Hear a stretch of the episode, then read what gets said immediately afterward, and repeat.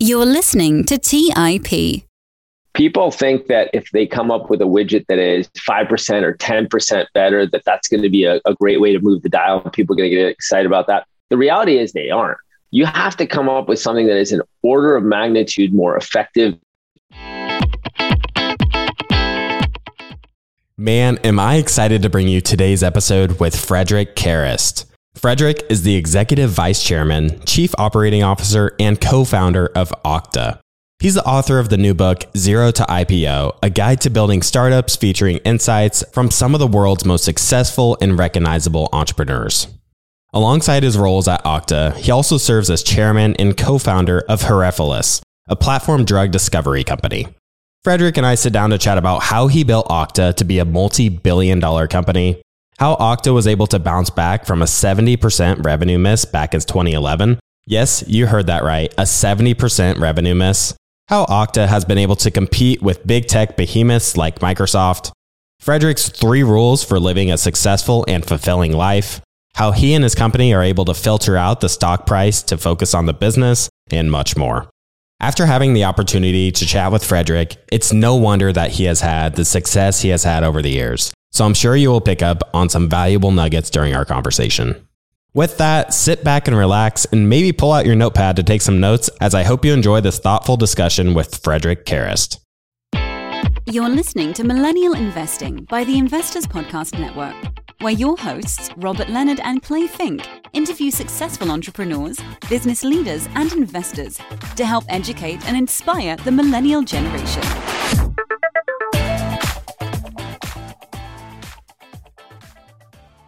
Welcome to the Millennial Investing Podcast. I'm your host, Clay Fink, and today I am joined by Okta co founder and COO, Frederic Kerrest. Frederic, thank you for joining me today.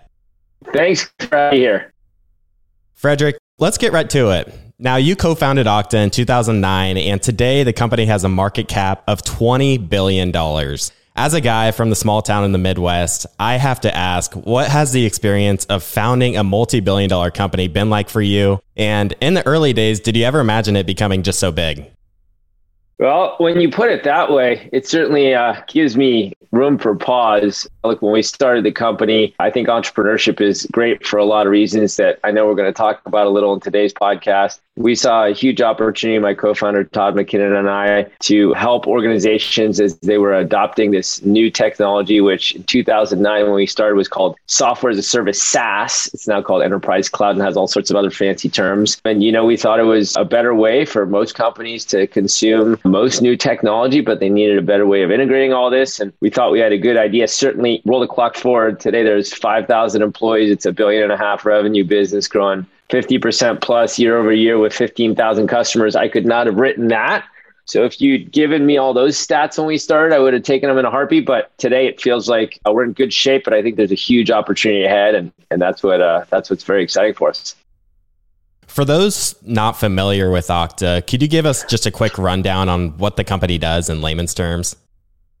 Yes, of course. Okta is, uh, we're the global leader in enterprise identity. So there are two big components to our business. The first one is what we call workforce identity. So if you're an employee at a large organization or a sector of the government, you're using uh, modern cloud technology, you're using maybe Gmail for email or Salesforce.com for CRM. Well, getting access to all that information and doing that in a very easy way as an employee while at the same time making sure that it's very secure for the employer is one of the things we do. So that's workforce identity management. That's about two thirds of our business, growing just about 40% year over year. So it's a good business and it's where we started. And that was kind of the core of it. The second part of our business has really taken off since we've been public over the last five years. I think when we went public, our, our total addressable market was about $18 billion. Today, that's quadrupled. But the customer identity management part of the business, that second part of the business, was actually zero when we went public. It wasn't even a thing. It's now grown to be about a $30 billion total addressable market. That is digital transformation, the most overused term in the industry. What it really just means is everyone's trying to find a better way to interact with their customers, their partners, their vendors, their suppliers. So if you have a login to TrueBlue, the JetBlue Affinity program, or you log into MLB.com to stream the World Series, or you go to a Disney entertainment park and you log in to check your tickets. All of that identity infrastructure, we run that as well. That's a big business for us. It's about a third of our business now, up from about zero when we went public five years ago, growing 60, 70% year over year. And again, something that as more and more organizations just look to use the internet for more and more of their commerce, it's a, it's a huge opportunity for us out there.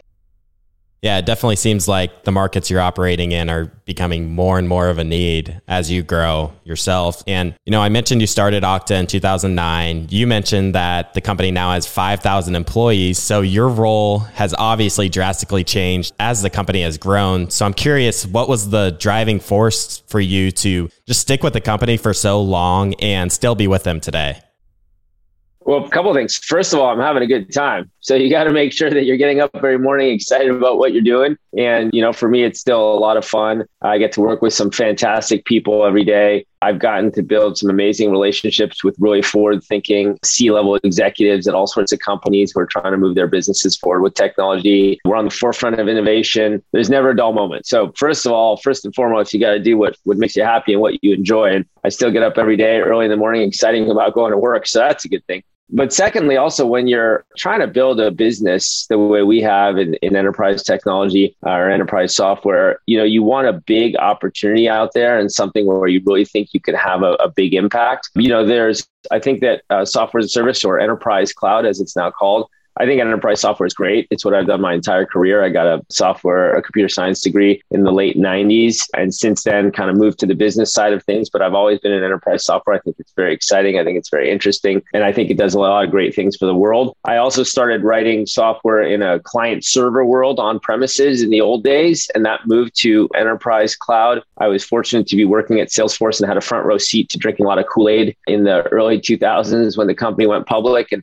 just saw a lot of value in organizations using subscribing, right? Renting software over the internet as opposed to installing it themselves. ROI, the return on investment is higher. The TCO, the total cost of ownership is lower. And frankly, a TTV time to value is just so much quicker that it just makes sense for most companies to rent most software over the internet if it's just not core software that drives their own businesses. And, you know, we find ourselves today in a market where when we started this 13 years ago, everyone said putting identity in the cloud, that's crazy. That's never going to work. Identity management had typically been a, a sleepy industry. I think the total TAM for what we were doing was rated at two or four billion or something by Gartner. Fast forward today, it's an $80 billion TAM that's growing, you know, 10, 20% year over year, where we're the clear market leaders with a huge opportunity ahead. As a business executive, there's not much more exciting situation you could find yourselves in than where we are today. And so, you know, I'm very proud of the results. I think we've done a fantastic job. The team's worked very hard over the last 13, 14 years in building the company, but frankly, I think our, you know, the next three, five, 10 years are going to be way more interesting and exciting. And, and that's the fun part for me. Very cool. Now, I got a chance to read your book, Zero to IPO, and I want to talk a little bit about that. But before we dive into some of the details, I couldn't help but notice in your book, you mentioned that your dad was the CFO at a number of publicly traded companies. Not too many people can say that, you know, their father just is like so successful and is able to learn so much from him as you grow up. So, what are some of the biggest lessons you learned from him yeah, absolutely. My father was a uh, the typical immigrant entrepreneur story. He came to America from France in his early 20s with a suitcase in his hand and $500 in his pocket. He tells me now he's like it was like 250 bucks in his pocket. Fine. Let's just say it was $500 in his pocket. Didn't really speak the language and you know built a, an amazing career for himself and uh, was a six-time public company CFO as you said what did I learn? I mean, I learned a lot of things. First of all, when we started the company, I was the CFO and I'd spent my entire career trying not to become a CFO because, of course, you don't want to do exactly what your dad did. So he found that endlessly entertaining and kind of chided me for a long time and always said, Oh, let me know if you need me to review your books. You know, when you're a small company, there's not much to review. It's like how much are you spending and how much you have left. But I was the CFO for the first two years. I'm glad I got out of that job and I was able to hire much more seasoned professionals. So then I didn't have to take the heckling anymore at home, which was good. I learned a lot of things. First of all, just organization and efficiency, just understanding kind of where things are and, and how to build a plan and how to follow that plan how to adjust those things. I remember when I was six years old, I was able to sign my name because that's how I got a library card back in the day when we went to the library. And the day he found out from my mom that I could sign my name, he took me down to the bank because turns out that all you need to open a checking account back in the day was also to be able to sign your name. He's like, well, you can sign your name. I know because you did it for the library card, so you can do it now. So by the time I was six, I had a checking account with one of those little books where you would write the balance of like I have this much and this much went out and here's the interest and so uh, we are certainly taught a lot of good financial education at a young age. The other thing I would just say is focus on hard work. I mean my dad just got up every day, worked very hard, built an amazing career. Those things don't happen by yourself. Certainly there's plenty of luck involved, but there's also just a lot of hard work and I think that focus and that dedication and determination certainly has served me and my siblings very very well. And then I think the last thing is just to have a, a, big dream. You know, my father always had this vision of where he would go and how he would do it. And, and certainly he did a fantastic job, you know, personally and professionally for himself. But also, I think instilled in me and my siblings the idea of having big dreams and going for those big goals. And look, if you set a high bar, even if you miss it by a little bit, you're still going to be in really good shape. And I think those are a few of the big takeaways. That's funny you mentioned going to the bank. I remember my dad taking me to the bank as a child to open up my first checking and savings account. So it's pretty funny that memory tends to stick with us, even though it seems like a pretty basic thing to do nowadays. Now, things weren't always so smooth from the beginning in starting your company. You tell the story in your book that you presented to the board that you missed your revenue target by 70% back in 2011, which obviously didn't make the board and investors too happy, if I had to guess. How were you able to bounce back from that?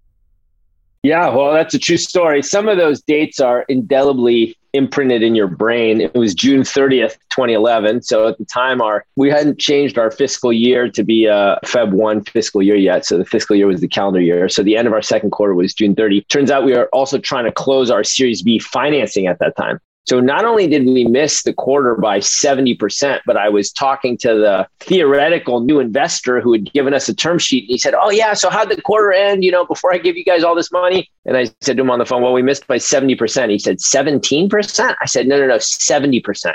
He's like, that's a huge problem. I'm going to be there in 60 minutes. And he drove up from his office. So, you know, it was a tough time. I think one of the big reasons that I told that story and I had a lot of very successful entrepreneurs tell similar stories in the book is because there's this impression from the outside that uh, these companies, you know, Meta or Amazon or, or Salesforce or even Okta, if we're fortunate enough to be considered in that group, they were destined for greatness from the beginning. And that entrepreneurs struggling at home, well, it's just very different and they're never going to succeed. And nothing could be further from the truth. I mean, all of these quote unquote amazing predestined companies, they've all almost died 20 times. And so I think just demystifying that process and letting everyone know that it's hard for everyone all the time was one of the goals. Certainly, I think in that situation, that was very, very hard. We were able to bounce. I mean, first of all, we almost didn't bounce back to answer your question. 2011 almost was the end of the company. We were fortunate to raise that Series B round of financing thanks to David Weiden and Vinod Khosla and the team at Khosla Ventures who, who really pulled through for us and did a great job. But, you know, we also had to kind of take a hard look in the mirror figure some things out. Turns out we had one big piece of the puzzle wrong, which was our go to market strategy. We were focused on small and medium businesses who, first of all, don't pay you a lot of money. Second of all, didn't have a big identity management problem. Turns out the bigger problem was in the enterprise. And once we pivoted to that, and once we got a little more leadership on board, and it wasn't just me and Todd trying to do everything, those were two of the big reasons that things kind of turned around. But we almost did bounce back. It was almost the defining moment, and we wouldn't be here talking about that, not talking about Okta anymore at this time. Let's take a quick break and hear from today's sponsors.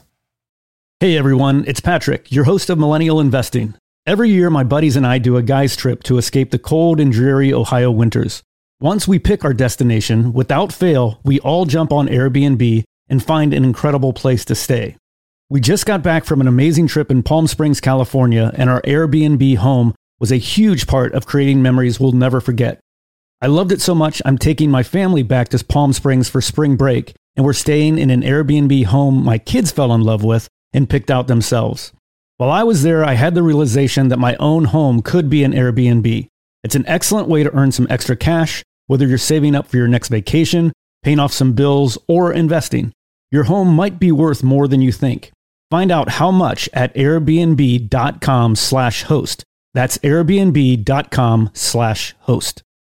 Hey guys, have you ever wondered if there's an AI tool like ChatGPT specifically built for the stock market?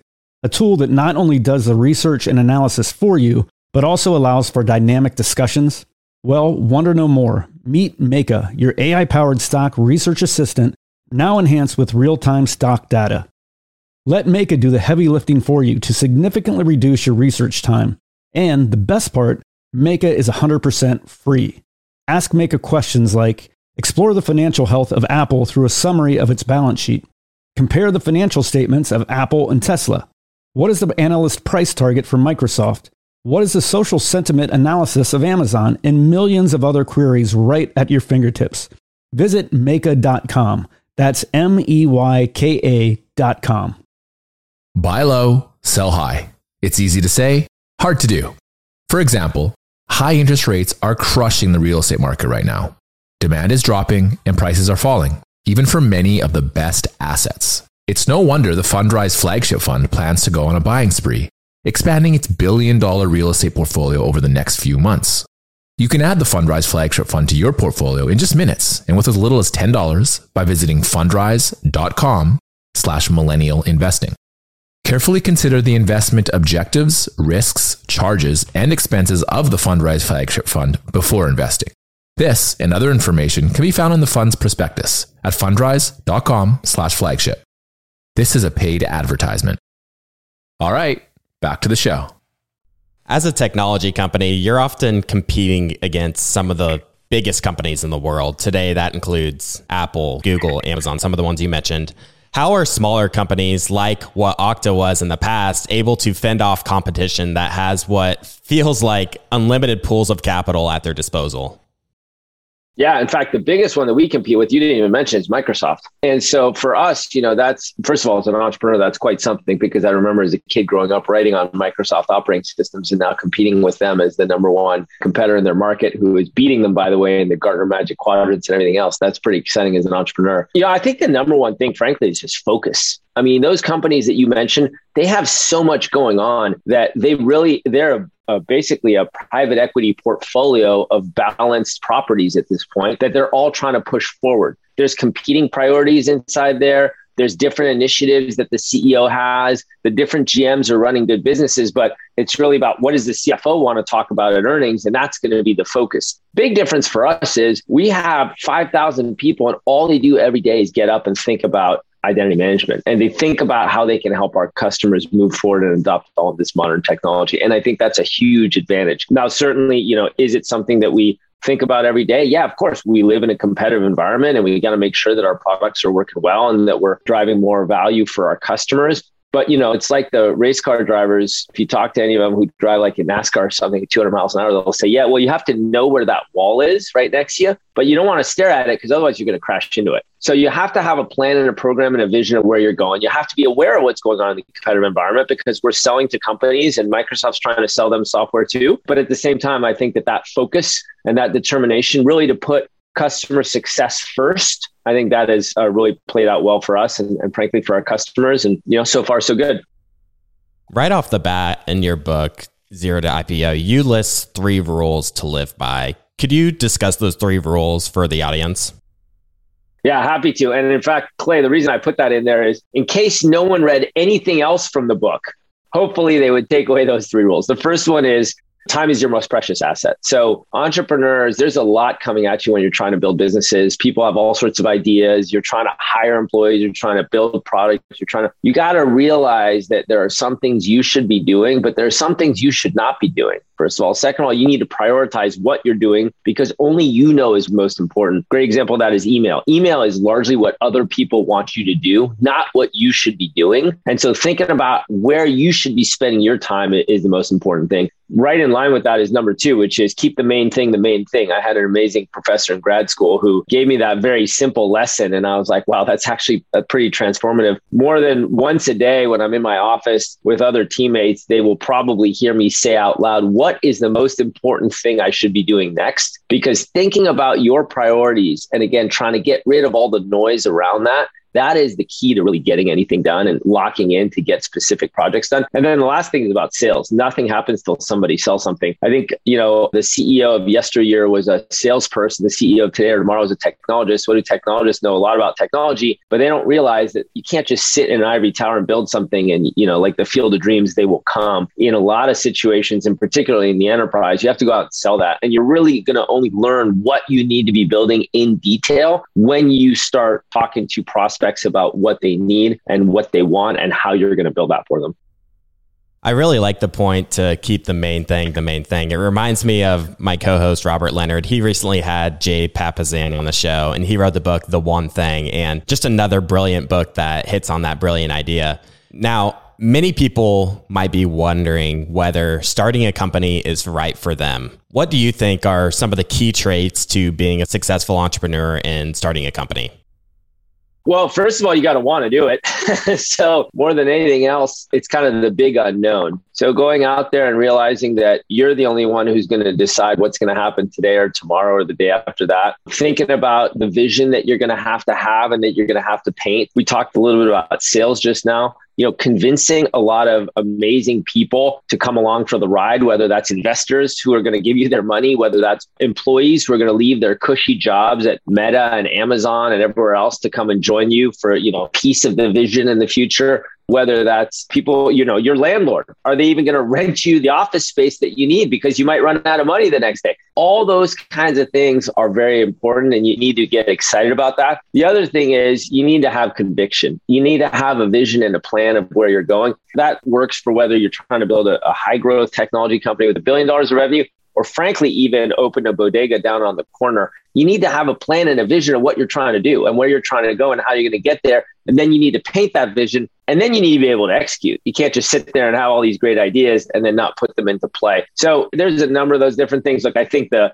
if it is for you, I think the upside is amazing. I think it's a fantastic career. I think entrepreneurship has a lot of great skills and innately qualities that entrepreneurs get to benefit from. Things like self-determination and motivation and you know excitement and energy you know and then frankly you got to remember entrepreneurship has basically created all the net job growth in the western world over the last 50 years not only all the gross job growth but also it's replaced all the jobs that we've lost from the dinosaurs of yesteryear. So it's a very important engine for the economy and something that I think the more we can get information into people's hands and give them the opportunity to be successful entrepreneurs, the, the better off we'll all be. Growing up, did you always want to be an entrepreneur? I often wonder whether some people are almost born for it, like it's almost in their DNA from the very beginning, or do you think many of these traits are self taught along the way? You know, I had a number of companies that I started when I was younger and they all failed. When I was 7 years old, I started a aluminum can recycling business. So I would go to my neighbor's house and, you know, for five cents, you could go down to the store and, and bring them your cans and they'd give you a nickel for the recycled aluminum. And I had these posters. I, the poster said I was the can man. And I would walk around with my little cart and I would split the five cents with my neighbors. So for every can, I get two and a half, they get two and a half cents. I don't know how well that business went in the end, but that was the first one. Second one, I had a failed tennis racket restringing business in high school. I played a lot of tennis in France. It's one of the big sports. And I started restringing my own tennis rackets and then I started restringing other people's tennis rackets. And that business didn't go very well either. So certainly I had plenty of failures to start off with, but no, I think it's something that probably has always been in my blood. It's something uh, I saw my dad do at certain points in his career. I had it in uh, the extended family. There were some pretty good examples and I thought it was interesting. So,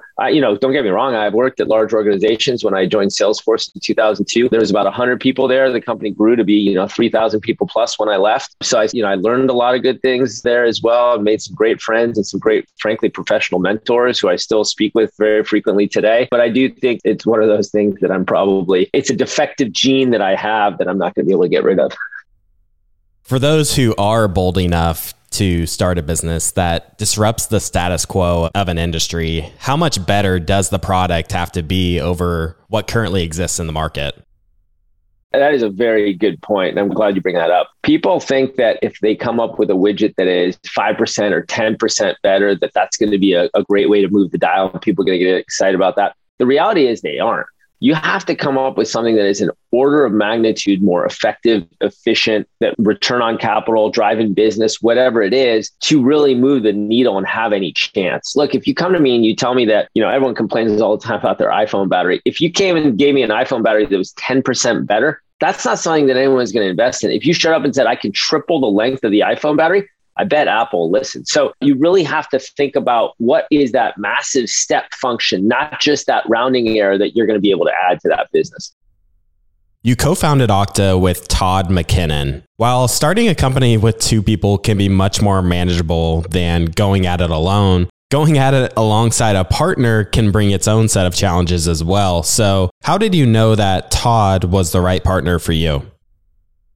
Yeah, my co-founder Todd McKinnon is is amazing. He and I met a long time ago, way before we decided to go into business together. The data is very clear for founding teams. I think Professor Ed Roberts, who's a professor of mine at MIT, came out with one of the seminal studies on this, indicating that really ideal founding teams are between two and four people. At one person, it's just too hard. The ups and the downs, and there's no one to bounce anything off. And then I think at five people plus, there's just too many people. There's too many cooks in the kitchen, right? You can't really get anything done or make any decisions. So, you know, there was two of us as co-founders. Today, we still run the company together and it's going very well. Certainly, we have been in business for 13 years now. So I spent a lot of time with Todd. And it's like any good relationship that you have with a significant other, a spouse, a good friend, a teammate, you know, someone you've known for 20 years, you get to know people pretty well and you get to understand kind of how they operate, what they're thinking about, where they're going next. And in a lot of cases, it actually, frankly, cuts down on a lot of the back and forth because you can have very clear conversations. We also have a lot of trust and confidence, and there's a lot of transparency in our conversations because we were both there when there was nothing else. We were both there in 2011 when we almost died a couple times as a company. So at this point, I think the other person gets a lot of credit and the conversations are very high bandwidth and there's a lot of trust that the other person is doing what they should be doing and so forth. So it's a very good relationship. I've been very fortunate to work with Todd for the last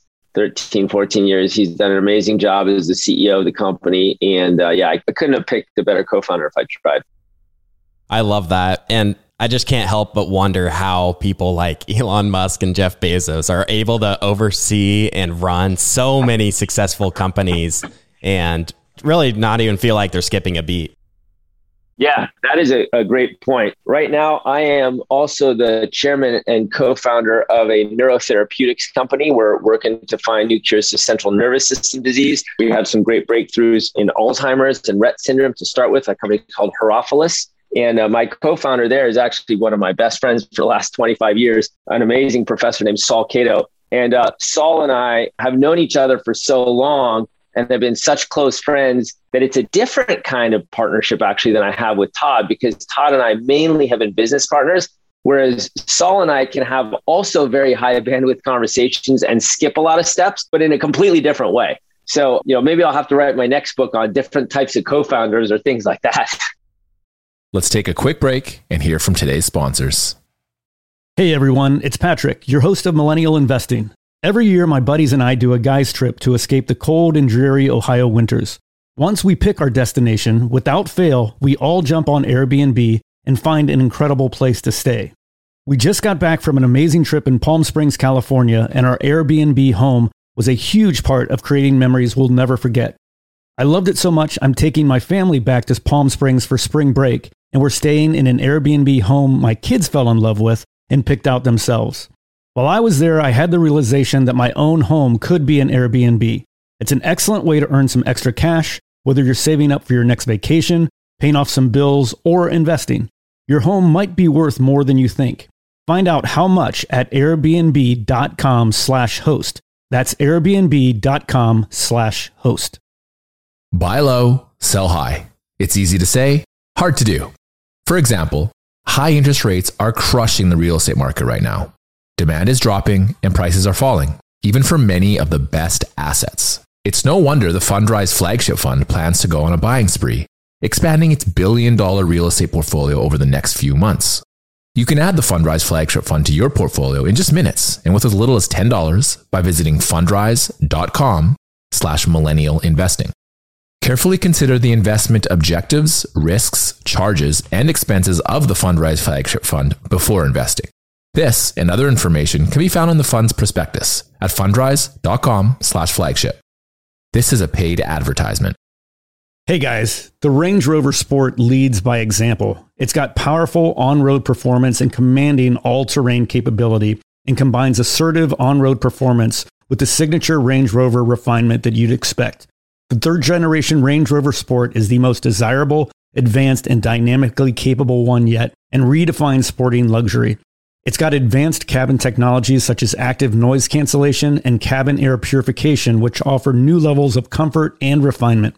The purposeful cockpit like driving position sets the tone for a focused interior that promotes exhilarating driver engagement. Award winning Pivi Pro infotainment is at the heart of the experience and provides intuitive control of the vehicle systems. You can also enjoy a dynamic drive in total comfort with optional 22 way adjustable, heated, and ventilated electric memory front seats with massage function. Design your Range Rover Sport at LandRoverUSA.com. That's LandRoverUSA.com. All right, back to the show. In your book, you walk through essentially the whole process of taking your company from zero all the way to the IPO stage. And that includes receiving funding along the way. How should founders know when it's time to raise outside funding from new investors, such as through something like venture capital? Yeah, well, one of the great things of being an entrepreneur is you get to decide how you want to build your business. And certainly in the book, we Zero to IPO, I talk a lot about you know the vision and the mission that we had around high tech entrepreneurship. A lot of the entrepreneurs I speak with in the book are folks who have raised institutional venture capital. So you know we can certainly talk about that. I just want to be clear though, there's a lot of other ways as an entrepreneur to build your business. First of all, I know a lot of people who are successful, quote unquote, serial entrepreneurs who build a company for a few years, they sell it, and they start another company, build it for a few years, and sell it. You know maybe they're experts in a specific industry or type of technology. That's a very good way to build a business. Another very good way is a cash flow back to the bodega, I mean, that's how those businesses are usually run. They don't raise institutional venture capital, certainly. But if you are going to raise institutional venture capital, you know, that is a, a special beast in and of itself, certainly. Specifically, when founders know that it's time, that's a good question. I think if you ask a lot of different entrepreneurs, you'll get slightly different answers. And it'll be somewhere between when you have confidence in your business to when you see things working to when it's time to take it to the next step. And I think all of those are, are probably probably accurate. They probably depend a little bit on what kind of business, again, what the entrepreneur is trying to do, what the stage is, and what the industry is, and what kind of products that you're building. But what I would probably say is look, there's a lot of good use of outside capital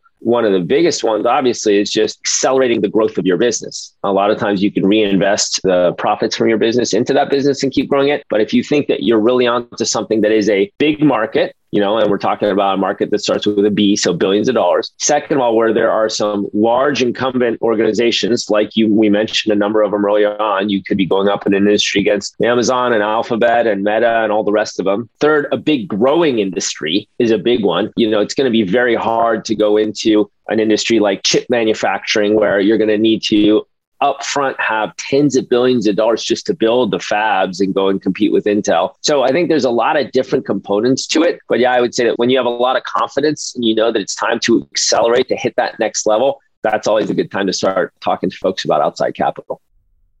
One question that just came to my mind oftentimes, when you raise funding, that leads to dilution of your own equity and dilution of your voting rights in the company. I'm curious if that was a difficult hurdle for you to make, given that you were giving up some of that control of the company that you started from the very beginning.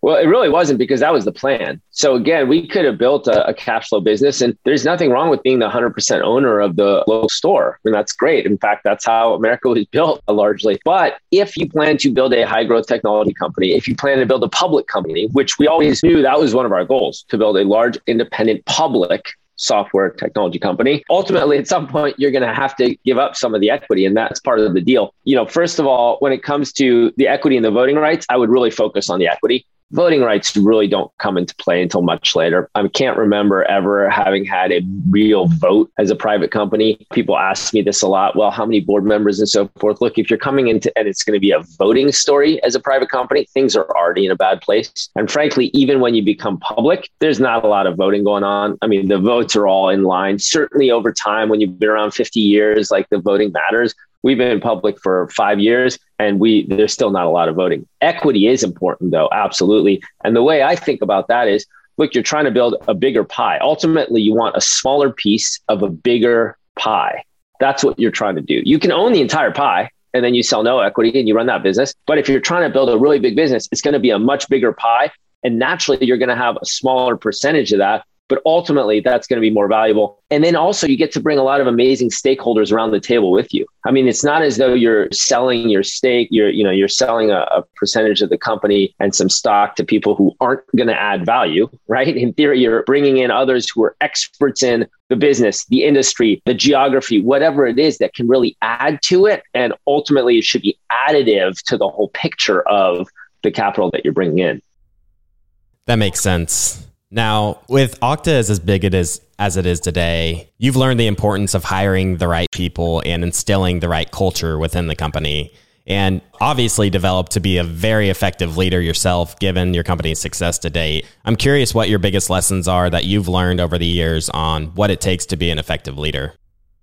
Yeah, well, you talked about it first and foremost, right? It's people. You know, we are in my business and in software businesses in general, human resources is a pretty funny term, right? It's like you're talking about people as human resources. Well, it's because back in the day when they had factories, they had other resources and then they brought in people and they became the human resources. Well, in our world, it's just people. I don't have any factories. I don't have heavy machinery. North of 50 cents of every dollar that we spend is on hiring, attracting, developing, growing the best people in the world. And so that's a big focus for us. First and foremost, I think that everyone has, you know, there, there's a lot of different successful leadership styles. So it's a, an interesting question, but I'm always hesitant to say this is the way you need to lead or that's not a good approach. Frankly, different things work for different people I and mean, different leaders have their own approach. Now, ultimately, I think there are a few things have to be true. First of all, you got to be genuine to whatever you're trying to do because you're going to have to do it day in and day out. And, you know, in our case, we're fortunate. We're still in business, you know, over 10 years later. And so you have to be living that every day.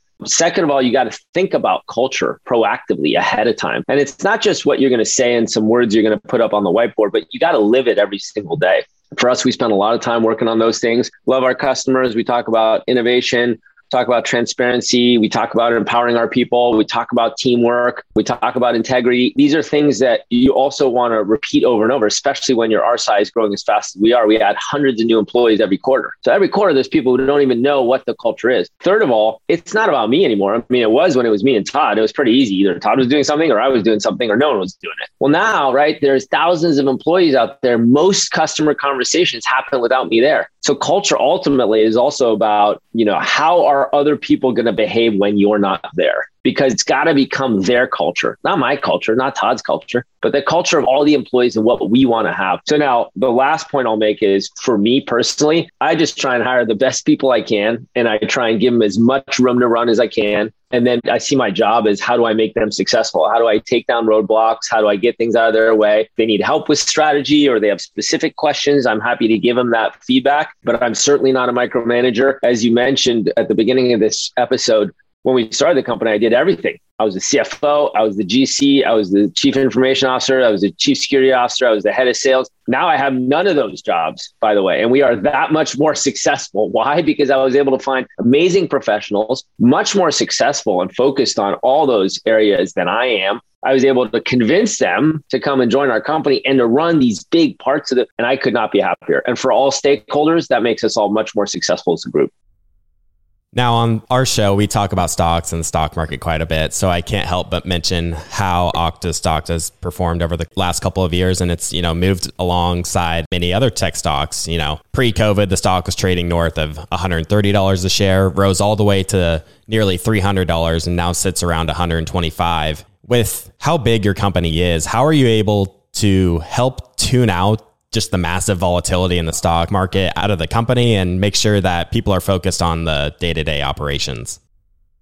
Yeah, absolutely. I mean, that's one of the things being a public company, right? Is there's a stock market out there and there are the vagaries of the stock market. So I think there's a few things to that. First of all, you know, specifically to this stock market, look, it's a pendulum that swings back and forth. And it swings from, especially if you're in a high growth technology company, it swings from growth to profitability and back to growth. Interest rates are involved. Certainly, right now, there's a lot of external factors with a, a massive war that's still going on in Russia and, and Ukraine, unfortunately, that's impacting a lot of things. So, you know, as a high growth company, I think we have a very good plan that we've laid out to the street that I'm very confident in of FY26, where we'll have $4 billion of revenue that will be growing 35% plus each year from now until then. And that when we get there, it'll be 20% plus, you know, FCF margins. And I feel really good about that. I think that's a great place to be. And we're tracking very well to that. And, you know, frankly, if we do that, it will be exceptional uh, success. So that's the first thing at the macro level. You know, when you double click into the stock price, you can't look at the stock price every day. I mean, it's not helpful. First of all, there's only two days when the stock price matters. It's the day you buy and the day you sell. And I tell everyone, look, when you're coming to Okta, we're going to pay you well because you need to put a roof over your head. You need to send your kids to college. Like life's expensive. We understand that but also you're basically buying low. And whether that's 130 or $300, look, I'm not going to be a prognosticator of stock. If I were, I would have a different job. I'd be on Wall Street. But, you know, I'll tell you that if you're going to buy and hold this stock for three or five or 10 years, you're going to do very well. Had you bought the stock when it went public in April of 2017, today it would be even at $125. That's a 700% return. I feel pretty good about that for shareholders overall